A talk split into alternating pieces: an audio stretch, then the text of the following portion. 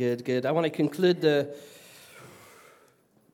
our um, four-part series, message series called "Small Things, Big Difference," and we're going to cover one small thought this morning, and we'll just come back to it again and again. So, if if your hearts are open, your minds are alert, then I'm just going to jump straight in. Is that okay?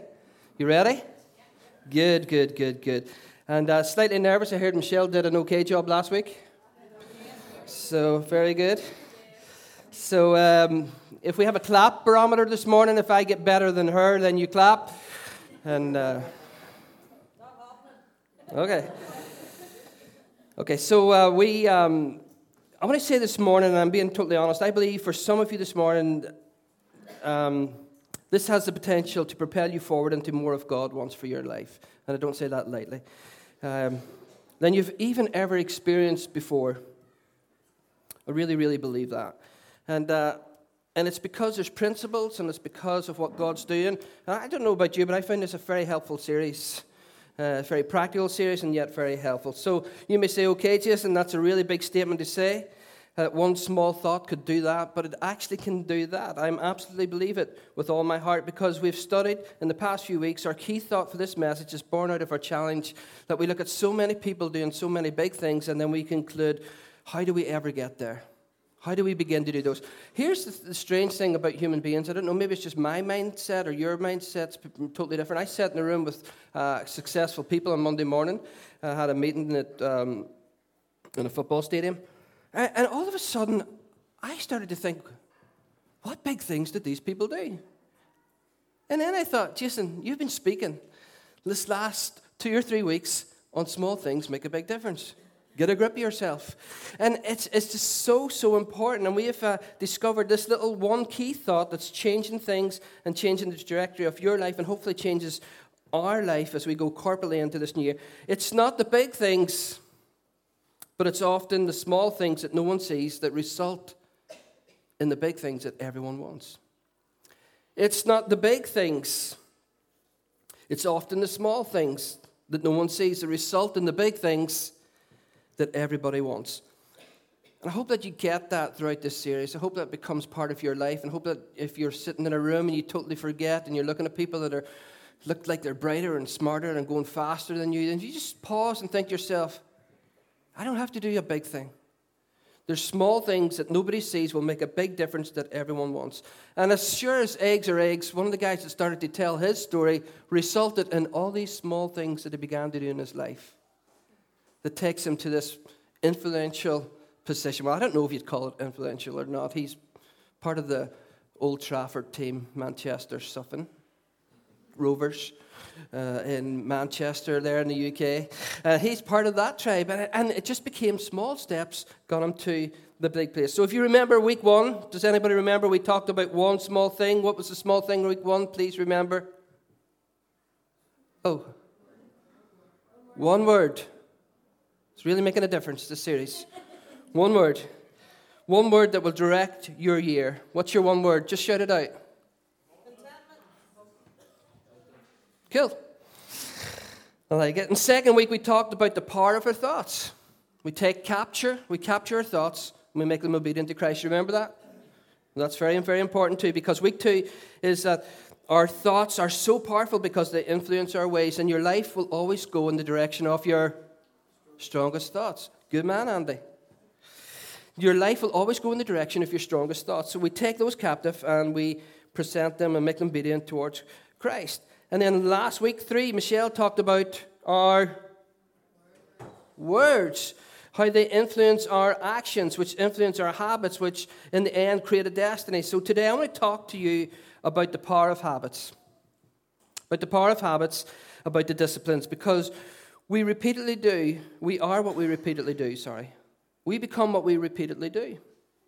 I don't know if you found that, but we are what we repeatedly do. And I want to start today with a very powerful thought about discipline. Before we do that, let me ask you how many of you would say that you're very disciplined people? You, have got good habits in your life? Just raise your hand very quickly. All over the room. Hands are going up. Good. Good. Don't, don't do the. I mean, if that's your life, it's okay. No one's here to judge you. How many of you would say, uh, maybe like, you know, you're just, you're just, like, bring it on, people, but how many of you would say, um, How many of you say not so much? I tend to be a little undisciplined, more on the undisciplined side. Yeah, and some of you are so undisciplined you won't even raise your hand. um, we are all disciplined. I would argue that we're all disciplined, actually. Just not in the good areas, maybe. But we all, we all do have habits, we all do have disciplines, and some of them are just, some of them are good, and some of them aren't good or helpful habits at all, but we are all disciplined in different ways. Uh, we're all disciplined and we all have habits. You may think, no, we don't, Jason. Yeah, we do. Here's another way to think about it. People tell me that kids nowadays, teenagers, teenagers have no attention span. That's why they don't come to church. They can't sit for 30 minutes and focus on anything. I want to put that to rest. We have a room in our house, it's called the Xbox room. I have teenagers that can go in there, sit down, be so disciplined that they will be so focused that nothing will distract them. Not a voice calling for tea or food. They will go without food. They will they will dehydrate their bodies if they have no Coke in there. They will, they will go without food if there's no sweets in that room. Uh, they, will, they won't even take the call to dinner. Somebody makes them a healthy food, uh, puts it on the table for them, and we're shouting and roaring. I don't know if any of you ever had this experience, but this is our experience in our house. And you can shout and roar all you want, but they are so disciplined, so focused not even for 30 minutes. This could last for two hours, and they are in the zone. They are disciplined, they are highly disciplined, and they have some habits. Would you agree? Yes. I'm joking, but it's true. We're all disciplined. We just have we just don't have the right disciplines at times in our lives. I'm one of those people. I find it very hard. I'm an undisciplined person. I'm a very unstructured person. I have a battle every morning a spiritual battle with a duvet. I have a memory foam mattress that's just a perfect shape for me now. As I get heavier, it gets better. I just sink into it. Here's how disciplined I am when I want to be disciplined, and I'm going to explain a phrase just in a moment or two. My mind woke me up at 4 o'clock this morning. I didn't set an alarm clock. I woke at 4, 4, 4, 4 o'clock this morning. That doesn't usually happen unless I need to use the bathroom. And I'm at that age and stage now where I do need to do that. But I got up. I was so tired. I was trying to get on my computer to watch the Frampton fight. I was so tired. I couldn't even find out how to work a computer. How do you knock a computer on? And I was feeling all over this computer, and I knocked it on. And I discovered that it was not four o'clock because I fitted about that much trying to put the computer on. No, no joking. And I got to the interview with Carl Frampton. Apologized to the fans for losing the fight. Guys, it's been a horrendous week for me. Liverpool got put out of two cups. The Swifts got stopped yesterday. Carl Frampton got his lights knocked out last night. Please pray. Please pray. I want to give you a power thought this morning. One thought that for so much of my life has given uh, has been one of my goals that, that I try to live by. That I try to live by. I've put it in a phrase this morning. I hope it's helpful for you. If you take notes, write it in your phone. If you want to be disciplined in the right ways, you might want to write this down. I'm going to stick to my notes and focus on them so I say this right. And some of you, this might light you up, actually, this morning. What is discipline? Because we hear a lot about it. Discipline is simply choosing between what you want now and what you want most. Can I say that again? It, I know it doesn't sound powerful, but it's a powerful, powerful thought if we put it into our everyday, ordinary lives. Discipline or habits are choosing what we want now over what we want most. And I'll explain that as we go on. Maybe you say this morning, let me just give you some practical consistencies in that. If you'll find this in an area of your life where you find consistent habits and consistent disciplines, whether they're good or bad. You will find this to be the case. Maybe you say, I've got a good marriage. How many would admit this morning, I've got a good marriage? Yeah, and I would know that. You don't need to put your hand up, I can see that. I want to say, and I'll make some statements here. I'm going to presume that you invest in your marriage. I'm going to say that those who have raised their hands probably even take one time a year and go away without their kids and focus on their marriage. Focus on each other. Would that be true? Yeah. Am I? Yeah. Roundabout way. Yeah. I would say that those marriages that are healthy, that you actually sit at the dinner table and eat together and have a conversation. Would that be right, Mr. Patton? Very true. I'm a prophet. I know these things. You have a conversation at the table. You get away once a year without your kids. What about anybody successful in the finances?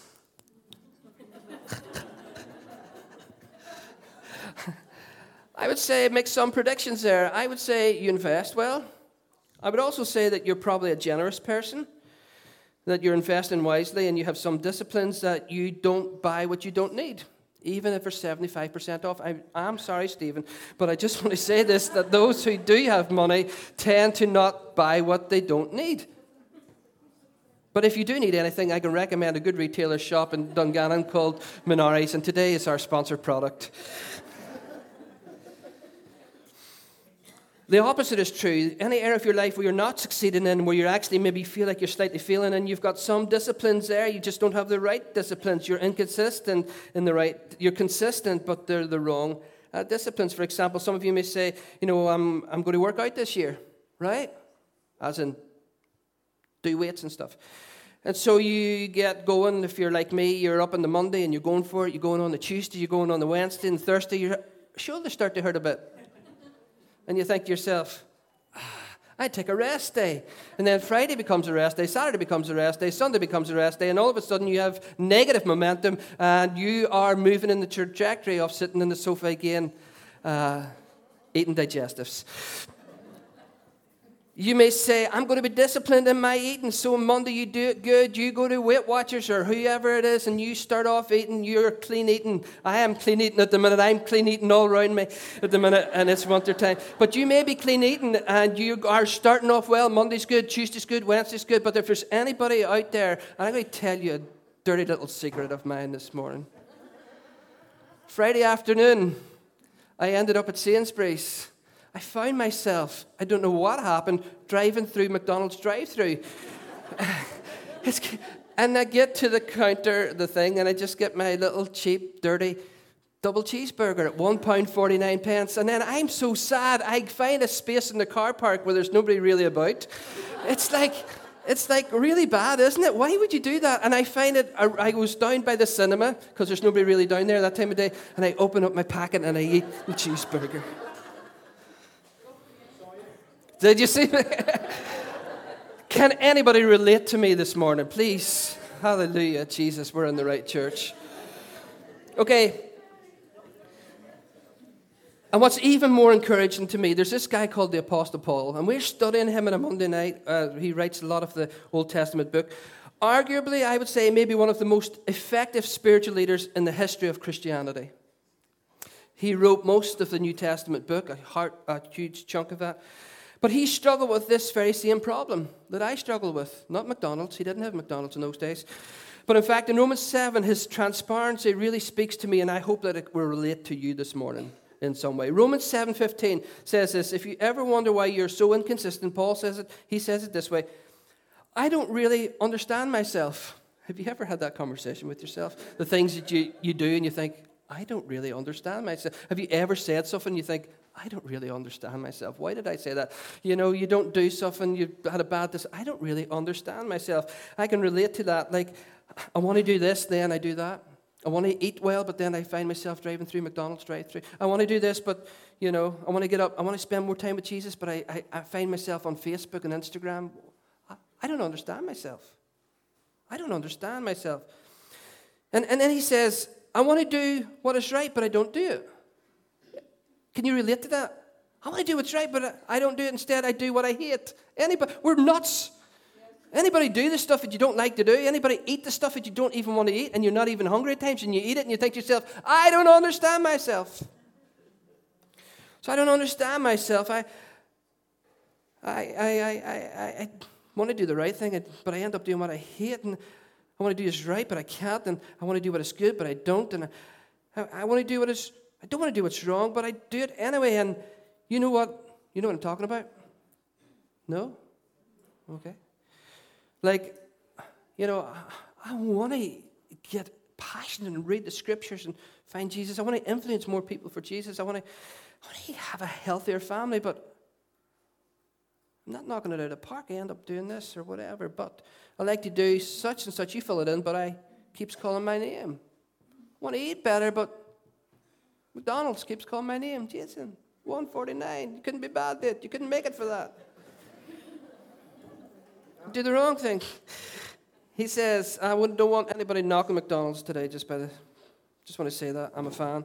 He says in verse 20, Romans 7, stay with me, please. But if I do what I but if I do what I don't want to do, and this is interesting, he says, this, this bothered me all week. I'm not really the one doing it anyway. Thinking, yeah? Really, Paul? Are you living in denial? Or do you uh, need a little self awareness class? I mean, what is this? Let me read it again. But if I do what I don't want to do, I'm not really the one doing it. Okay. Interesting. It does say this in the Bible, doesn't it? D- doesn't it say that? Romans, I'm not making it up, am I? It's verse 20. Uh, Romans 7, I hope. If it's not, the things I want to do, I don't. okay, then, who is it, Paul? If, if you're not doing it, who's doing it? He says, this is kind of, this, you, it's not really comfortable language in our society. It's actually the sin living in me that does it. Cannot miss this. It's actually sin in me. You see, by nature, we are not self disciplined people.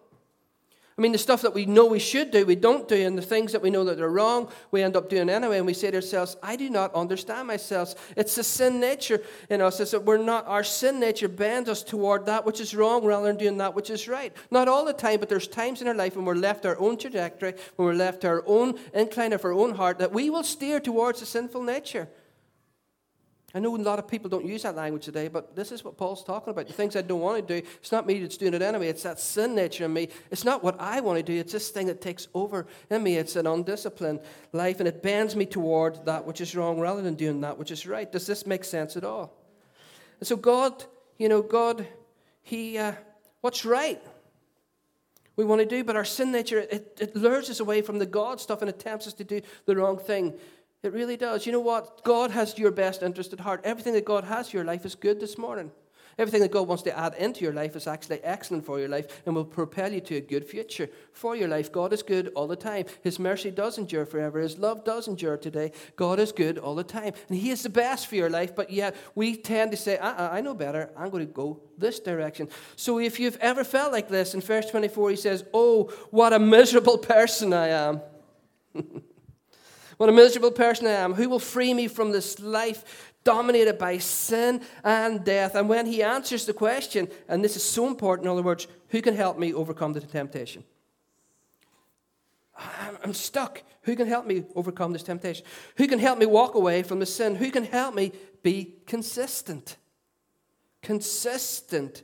Who can help me have the right disciplines, the right habits? And he says in verse 25, please stay with me, Thank God the answer. And then if you notice, it's not a principle. It's not a principle. We always look for principles, don't we? We always look for methods. It's not a principle, but the answer is found in the person. He says, Who can deliver me? And the answer is in this in Jesus Christ our Lord. Simple, but so, so effective. In Jesus Christ, my Lord. In Jesus Christ, our Lord. Help me with this. I can be different with His help. By the power, I can be transformed. By His power, I can be transformed. I want to say I'm convinced of it this morning. I'm not convinced of methods and principles. Some of them do work and they're not bad things at all. But I am convinced of the person called Jesus Christ who has the power to change my life. And he has done, he has changed my life. I am a walking miracle. I am a walking miracle. A man with an experience is never at the mercy of anybody with an argument. Let me say that again. A man with an experience, I am a man with an experience. Jesus Christ has transformed my life. And the power of God that works within me has transformed me and still tends to do that. Week one, I talked about Sabbath, right? One small thing. Do you remember that? I, said, I talked about one small thing that changed my life. And that one principle totally, completely redefined my habits more than you could ever imagine. And what I did is I took a Saturday to myself. I used it to uh, uh, probably be a little bit indulgent. I ate the foods that I could eat. I did the things that brought me uh, fun and fueled my life. I spent time contemplating in the evening over the scriptures again, over these talks. That's why they're so good on Sunday morning. And uh, And so it became a spirit discipline. I couldn't do it on my own because I am so undisciplined. You know what I mean? And Michelle will tell you this. When we used to go on holidays, I used to find myself going into Facebook and checking up and stuff in church and doing emails. And I am such a, my mind is, I'm an exhausted person. My mind is constantly going. I have conversations in supermarkets and then I'm look, people are looking at me and I'm thinking, did I say it out loud? I, there was been a while there I found myself singing in supermarkets, and then I found myself singing to the lady in the cash out, and she's looking at me, and I'm thinking, I'm singing out loud, aren't I? And she says, Yeah, you are. I have an active mind and I cannot switch off. If I get an idea in my head, I need to go with it there and then, right? I mean, I just, there's days Michelle used to come home from our days off, and there, this is no word of a lie. We just got married. We were living in Cartall Road in Coleraine, Sunbeam Terrace. Very romantic. And uh, we lived in this little, little terrace house with stained glass windows. It was absolutely uh, delightful. And uh, so, so one day, Michelle came home, and this is no word of a lie. There was a wardrobe stuck in the stairways. Let's save my life. Let's dare save my life. I thought I'd take a wardrobe, pull it downstairs, get rid of it, and it came towards me, and then it stopped. Hallelujah. Here I am today preaching to you. And then I started painting. And then I decided to cook something. All at the same time. So Michelle comes home, there's a wardrobe, there's paint, there's food, and she's, all I'm saying is, I need Jesus. I need the power of the Spirit of God to allow me to take a rest and to do what I need to do and be consistent in my life. Does that make sense? And so the Holy Spirit leads me to choose what I wanted most over what I wanted now. Sabbath, I didn't, I wouldn't do Sabbath now, but I needed it most in my life, and that has changed my life. It has helped me to love my community better. I think it's helped me as a leader to be better. It's helped me emotionally and mentally and physically. You may question that, but it has. It has helped every area of my life. This one principle, this one small thing, has absolutely transformed my life. And you would know it if I didn't take a Sabbath. Because if you didn't respond on a Sunday morning, You'd know about it. And if there's any grumpy faces out there, you'd know about it, Phil. And some of you have been trying this for years, and today is the day you get set free. Listen, pay attention just for a moment. Let's focus on discipline your minds. Today is the day some of you get set free. Small things nobody sees results in the big difference that everybody wants.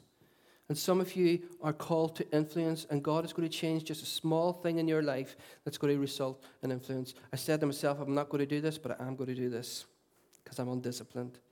Alan, when you came in today, I just had a word for you as a couple that you're going to uh, be an influencer, and influence is going to go up in your life in the next two months. And uh, you've had a hellish six months, I think. This last year hasn't been too kind to you. Uh, I don't know what that looks like or what that means to your life. But I just see today that there's one small principle, there could be one small discipline that's going to increase the influence in your life and in your job. And it's not just you, but it's actually the both of you as a couple. You're going to start to influence in a wider circle and in, a different level. Hope that makes sense to you. And I, I don't want to embarrass you, but I just thought it'd be great to actually put it, the words out there into space and into the atmosphere. So I bless you with that. I think that God's going to give you some principles and some favor. And we just bless and we just pray over the last six months or whatever it's been where it's just felt emotionally heavy for you. Does that make sense? Any of this true? Not giving anything away. But I really believe that for you. So, did I just create an atmosphere?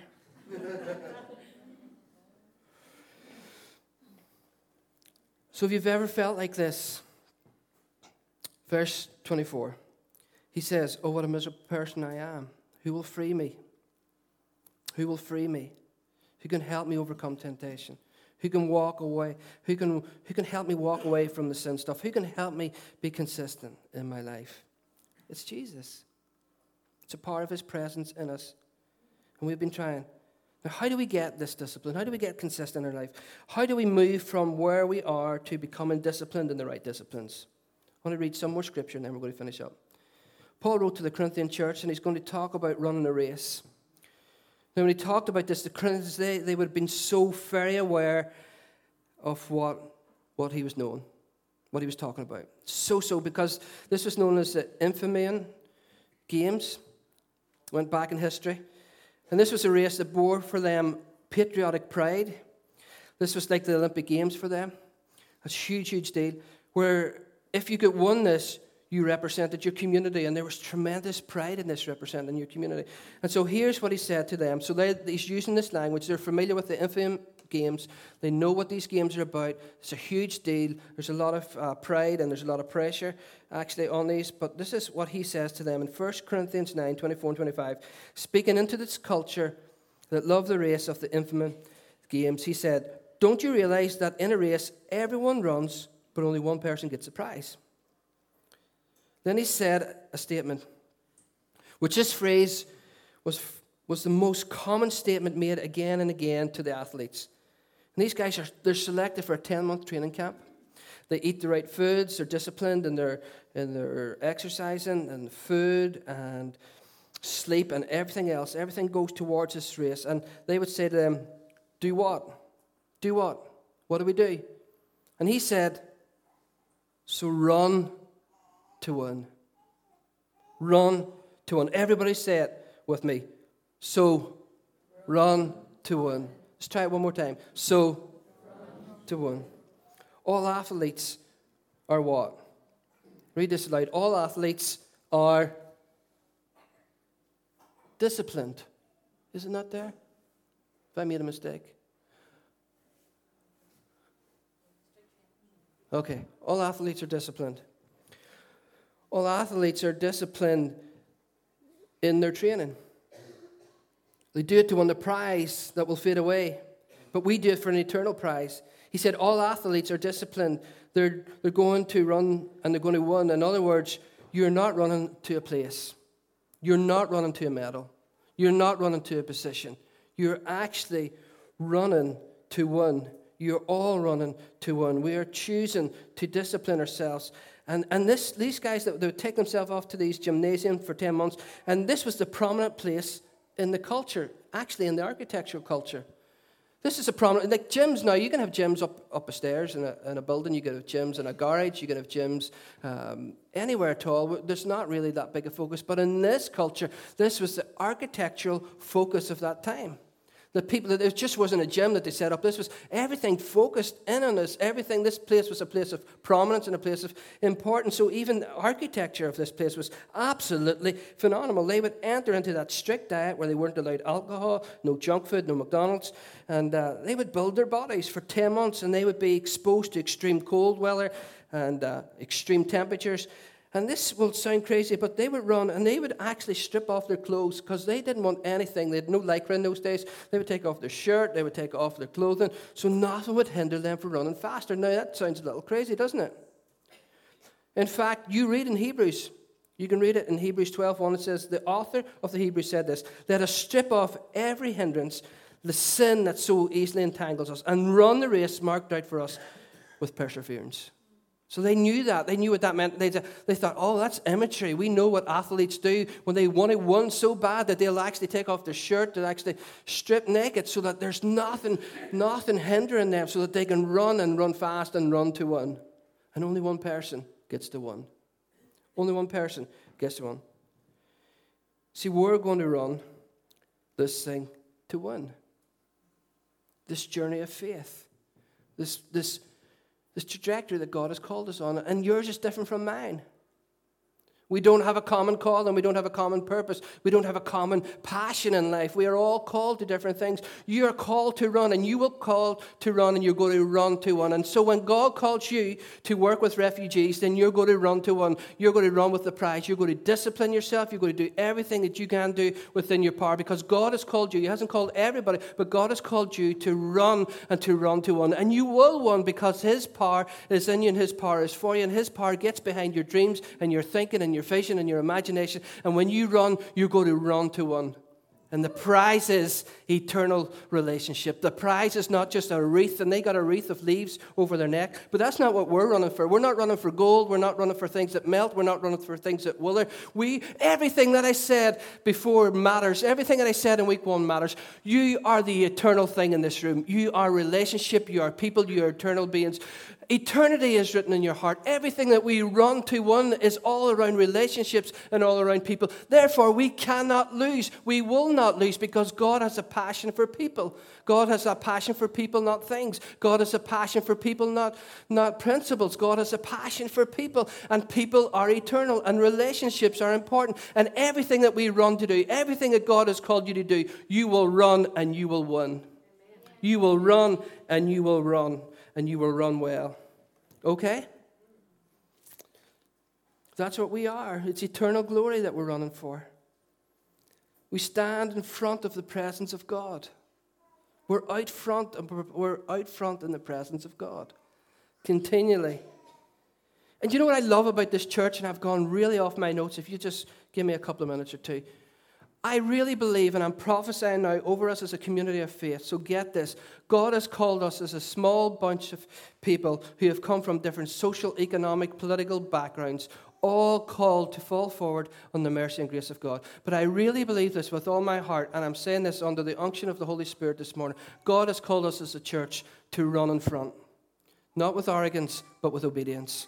And there's some things that we have pioneered as a church in this community, and I want to say that I am proud I am proud to be the pastor of this church where our legacy is one that feeds the hungry, where we spend most of our finances on compassion and not administration. Where we're not propping up bank accounts, but we're feeding those who are destitute. We are giving away the best that we can. And I have really sensed that God again will call us in 2017 to stand in front again. And it doesn't feel comfortable, but every time we stand in front, when we one run to one, that we stand in front, that we're standing not alone, but we're standing under the unction and under the presence of Yahweh Himself. The Spirit of God will come, and the presence of God will be our front.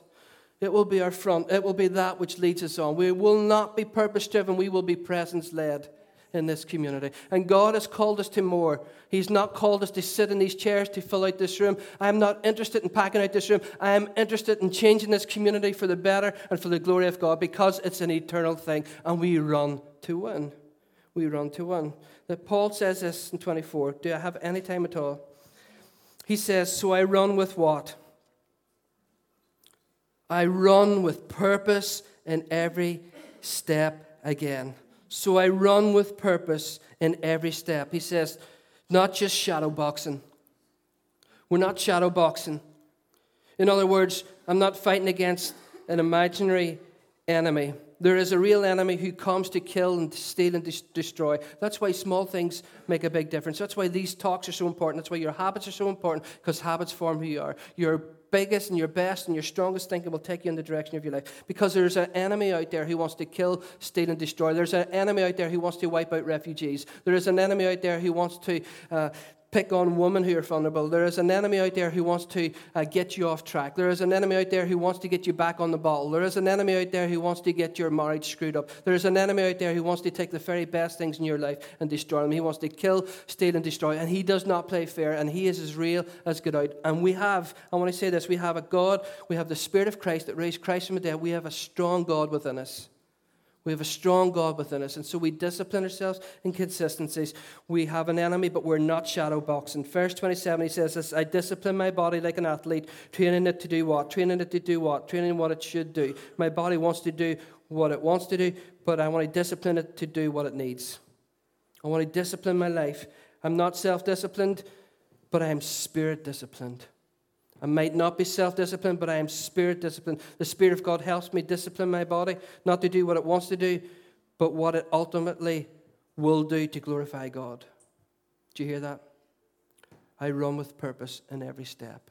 This church in 2017 will run with purpose in every step we take. Every step will be intentional. Every step will be in purpose. Every step will be spirit led. Every step will be powered by the Spirit and the presence of Yahweh the King. We do not run on our own strength, we don't run on our own disciplines, but every step we take in this year, we take a left foot and a right foot, small steps, small beginnings, but God rejoices in small things starting. And when we step out in front again, time and time again, man, has He been faithful.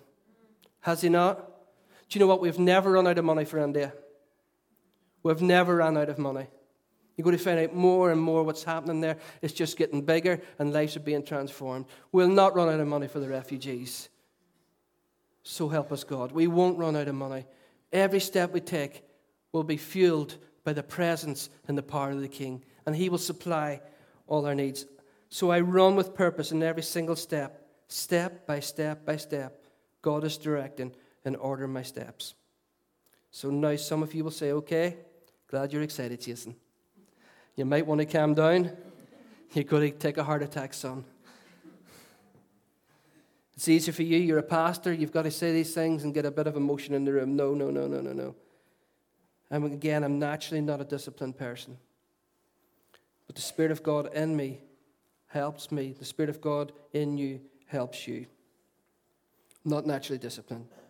But the Spirit that dwells within me helps me to become more disciplined in what matters most. By the power of Christ, by the power of Christ, I am disciplined to choose what matters most over what I want now. And you can be too. You can be too. I want to give you two very quick principles, and I've run out of time, but these you need these in your life. What do you what do we do? What do we do? Two applications. Write these down, get them somewhere. Take out a pen, paper, put them in your phone. First thing I want you to ask is, is what do you want most? What do you want most? This should be easy. What, not what you want now, but what do you want most? Think about it. Think about this big question. Some of you want to lose some weight, maybe write that down, or you want to get married in the future, write that down. I want to get my cholesterol down, write that down. I want to get closer to God, like I used to be in the past. I want to get free from pornography. It's wrecking my life. I want to get more intimacy in my marriage. I want to get out of debt. Whatever it is, write it down. The second thing is this we want to talk about this one discipline this morning. What do you need to do now to have what you want most?